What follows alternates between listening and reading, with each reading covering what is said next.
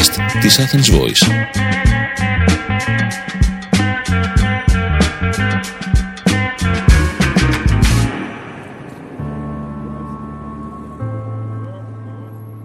Welcome to Reporting Europe. My name is Mirka Kara. And my name is Malina Lampel. Today we're going to talk a little bit about the European Union and its migration management. Let's start right away. Throughout history, people have migrated from one place to another. They move for various reasons and through different ways. Europe has the highest number of migrants compared to other continents. Some migrants look for legal pathways. Others risk their lives because of political oppression, war, or poverty, but also to find family reunification, work, knowledge, and education. Every person that's migrating has its own story. This phenomenon impacts society in many different ways, with a variety of responses from people all over Europe. The European Union has been trying to regulate these migration flows and the challenges coming with it for many years now. Treaties were signed, borders were abolished, and the European Union slowly gained more power in managing and legislating immigration. With the invasion of Ukraine by the Russian army in February this year, a new migration wave hit Europe. After only a few days of war, over 1 million people had already arrived in Ukraine's neighboring countries, mainly in Poland, but also in Hungary, Slovakia, Romania, and other European countries. As a response to the mass exodus of Ukrainian refugees, the European Union reactivated the so-called Temporary Protection Directive, short TPD, which was first introduced in 2001 after the mass influx of refugees following the war in former Yugoslavia.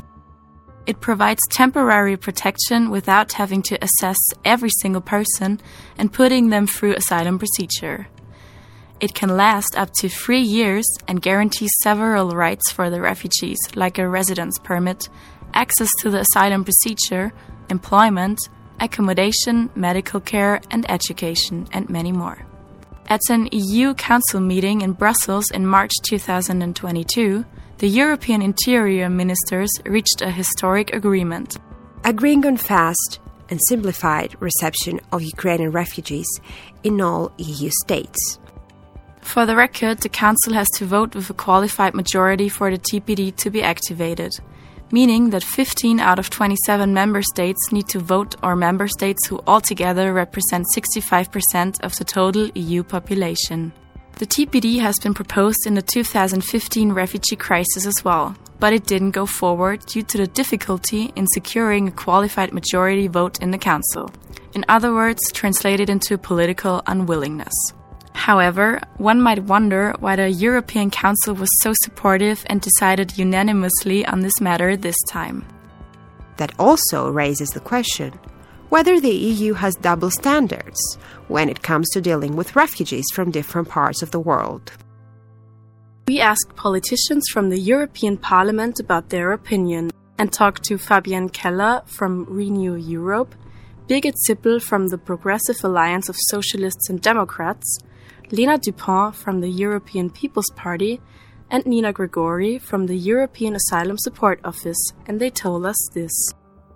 Geneva Convention is saying that anyone fleeing war has to be rescued, and his rights has been explained, and he has to be protected, have access if he wishes to a refugee procedure, and in any case have a statute that allows him to be in security. So I believe the shock for European citizens was very big, because this happens at EU borders. We have also learned from the past. We know about this risk of double standard, and so we are very careful in applying correctly the Geneva Convention and its human rights. What we have to keep in mind, nevertheless, is that different to the normal asylum procedure, the Temporary Protection Directive is there only first for 1 year. It can be extended for another 2 years, but it's clearly limited in time. So at the end, if the situation in Ukraine will not improve, people still have to decide whether they will apply for asylum or try to find other ways to stay. And also the number of people arriving in Europe already now is much bigger than in the years 2015-16. So there is another need to fasten processes. The TPD had the unique selling point that it was an instrument at hand that we could use immediately, so with immediate effect. With the war in Ukraine, it's the first time that we do have the war and the conflict in our direct neighborhood, so at our European borders directly, which of course leads to another, I wouldn't even say to another responsibility, but of course to more direct effect of the war also on the European Union.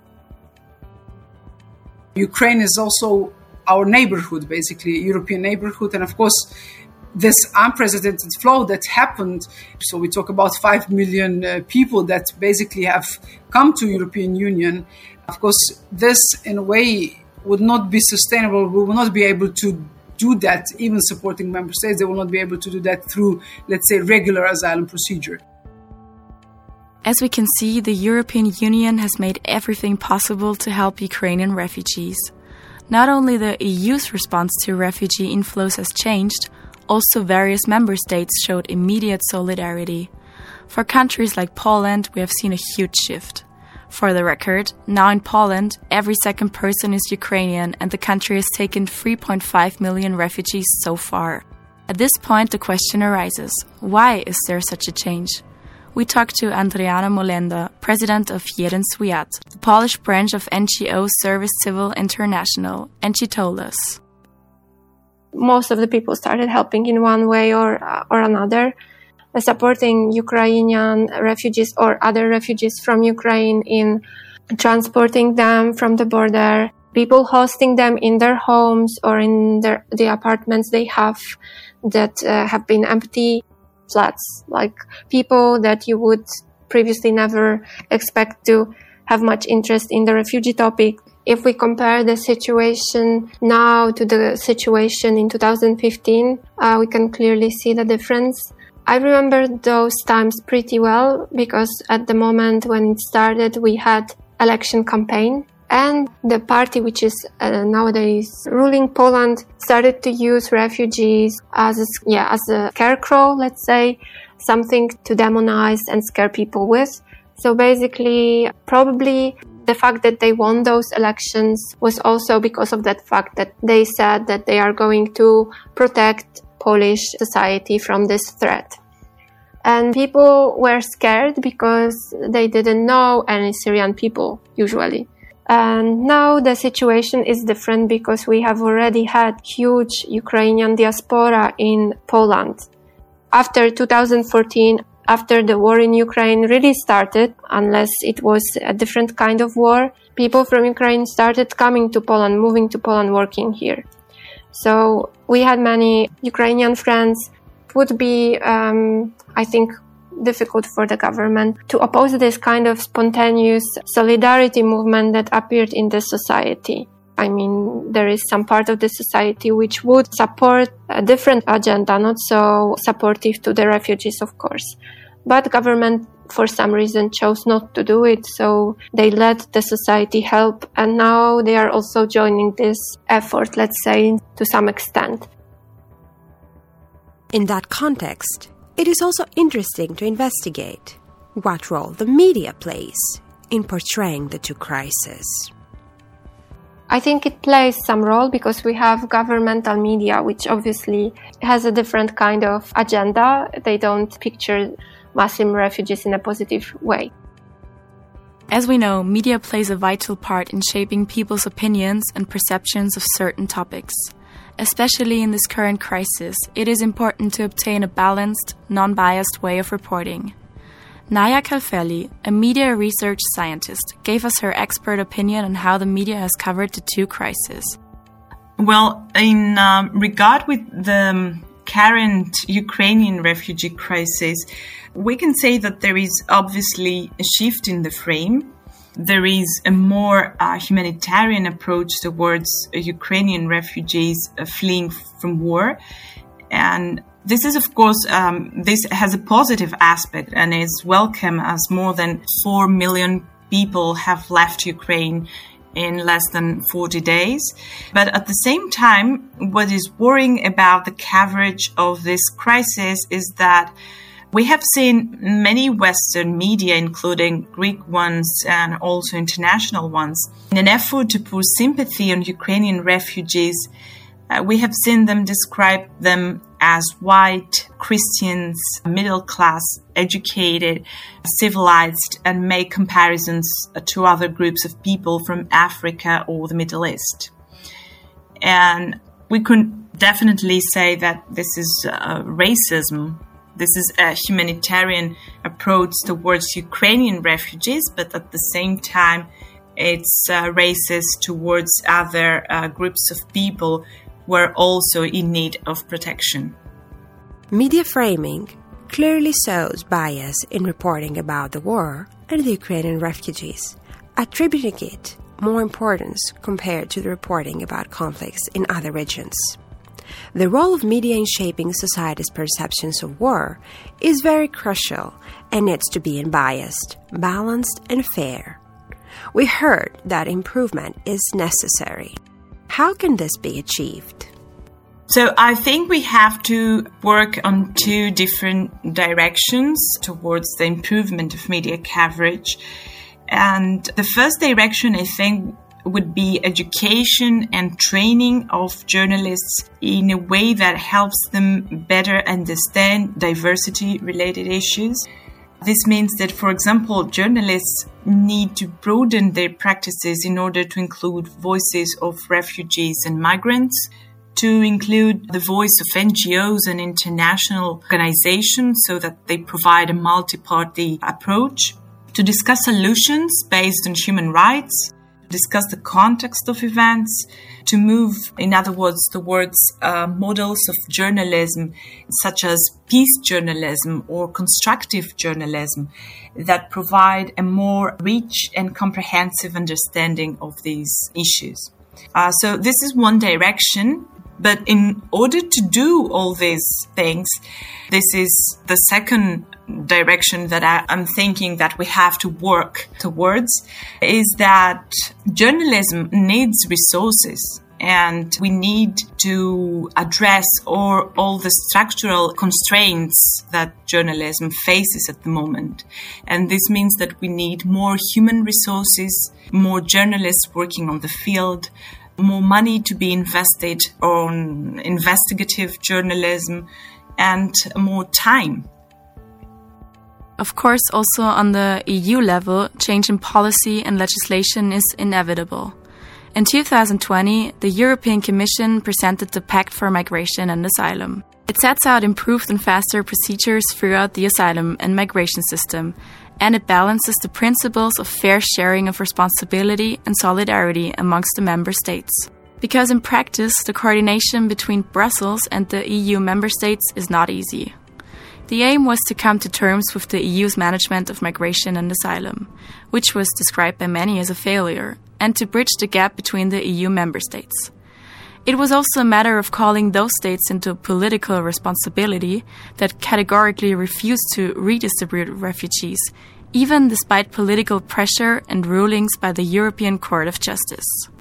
Various goals are being pursued with that pact, for example, a reform of the Dublin system, an acceleration of asylum procedures, the commitment of all EU states to a European solidarity, which, however, and this is the result of the political learning process within the EU, can be exercised in different ways. That is, all EU states should really be held accountable, regardless of their affectedness, as in the case of Italy and Greece, and regardless of their general political or ideological reservations about refugees from certain regions and foreign cultures, as in the case of Poland and Hungary, for example. The EU Commission's proposal no longer leaves it up to the member states to decide whether to exercise solidarity, but only how to do so. In one case, this may mean that states are willing to accept refugees according to certain key, and in another case, states will commit to helping organize the repatriation of unrecognized refugees. The question still remains, how can this be achieved? I am working on it since I am MEP, and I defend several principles on this reform. The first one is a new solidarity mechanism to make sure there is really a sharing of responsibility between the member states. Stronger focus also on the implementation of the EU rules at the national level. I think family reunification, which is in existing Dublin rule, is not well applied. We apply much more the criteria of the first entry, the country of first entry, to define the country responsible for a refugee. But that should not be the case. You know, one of the main challenges between all the member states when talking about a new asylum system is the question of relocation. So should all member states take on board refugees and do the asylum procedure? And still, that's true. There are some member states who say we don't need relocation, we don't want to have it.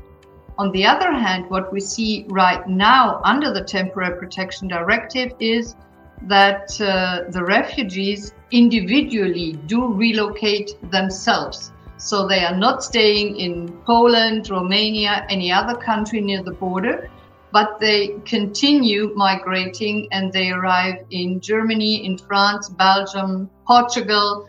So they are organizing their relocation themselves.